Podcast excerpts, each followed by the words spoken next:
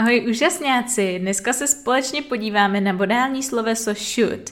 Modální slovesa jsou jedny z nejdůležitějších součástí angličtiny, které rozhodně musíte ovládat.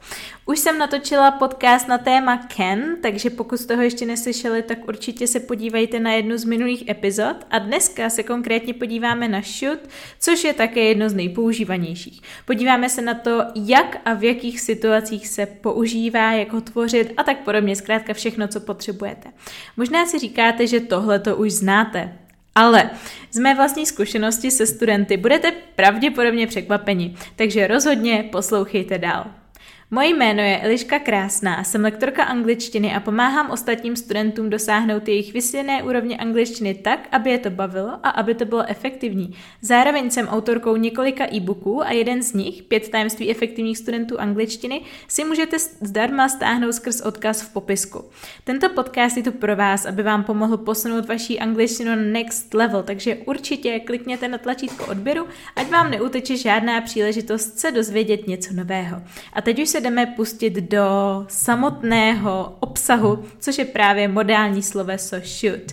Stejně tak jako can a konec konců jako všechny modální slovesa je should hrozně jednoduchý, protože v každé osobě má pořád ten tejn, stejný tvar, ať už mluvíte, ať už řeknete, že já, nebo on, nebo oni, Pořád je to should. I should, you should, they should, we should a tak podobně, s tím, že za should se vždycky direktně dává infinitiv.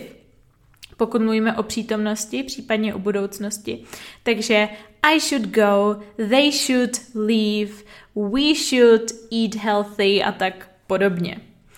Co se týče záporu, tak je to taktéž jednoduchý. Pouze za slovíčko should přidáte zápor not, což buď může být takhle hezky jako nestažený tvar I should not leave, nebo to stáhnete a vznikne z toho shouldn't. S h o u l n d s h o u l d apost, no, n apostrof t, tak should n apostrof t a zase je to stejný pro všechny osoby. Ty jo, ono je fakt těžký jako někomu něco popisovat, když nemám v ruce tabuly, nic u ruky, v ruce těžko, u ruky tabuly, ale věřím tomu, že i z mého zvláštního spilování jste to pochopili. A uh, myslím si, že už není třeba se dále zdržovat u tvorby should, protože je fakt jednoduchý, buď je to should nebo shouldn't, nic mezi tím. A pojďme se teda podívat, kde se používá. Tak uh, should se nejčastěji používá, pokud chcete dát někomu nějaké doporučení nebo nějakou radu, do češtiny bych to přeložila jako měl bys, měla bych, uh, měli bychom a tak podobně. Jak jsem řekla, rada, doporučení. Takže například People with high cholesterol should eat low-fat foods. Lidé s vysokou hladinou cholesterolu by měli jíst nízkotučné jídlo. Nebo například uh, I want to lose weight, chci zhubnout, so I should exercise more. Chci zhubnout, takže bych měl víc cvičit, například. To samé se dá použít, pokud mluvíme o nějaké povinnosti ve smyslu uh, taky měl bys. Například I should be at work before nine. Měla bych být v práci před devátou. Vidíte, že jako mi v češtině pořád řekne jako měl, měla bych, ale už to není doporučení, ale je to povinnost, jo? Nebo třeba you should wash the dishes. Měl bys umít nádobí. Taky tady v tomto případě už je to spíš nějaká povinnost. Stejně jako pro can existuje opisný tvar be, uh, be allowed to, tak uh, pro should máme be supposed to. Já vám to někam napíšu, protože to nechci zase spelovat. Každopádně be supposed to se používá ve stejném slova smyslu. Takže můžu říct například I should be at work before nine, anebo můžu říct i am supposed to be at work before nine. Když, by jsem, když bychom měli chtěli jít do minulosti, tak zkrátka to sloveso být vyčasujeme jako was nebo were, takže třeba they were supposed to help us. Měli nám pomoci. Nebo I was uh, supposed to go home. Měl jsem jít domů. A tak podobně. Takže to je druhý použití modálního slovesa should – a třetí použitý modálního slovesa should je nějaký očekávání, takže třeba asi už by tady měli být. They should be here by now. Nebo uh, uh, Zuzana by měla být v New Yorku. Je to něco, co očekávám, takže Susan should be in New York. Nebo uh, už by měli skončit, nebo už, už, jak to říct česky, jo, už by měli skončit. They should be uh, finishing right now. Například.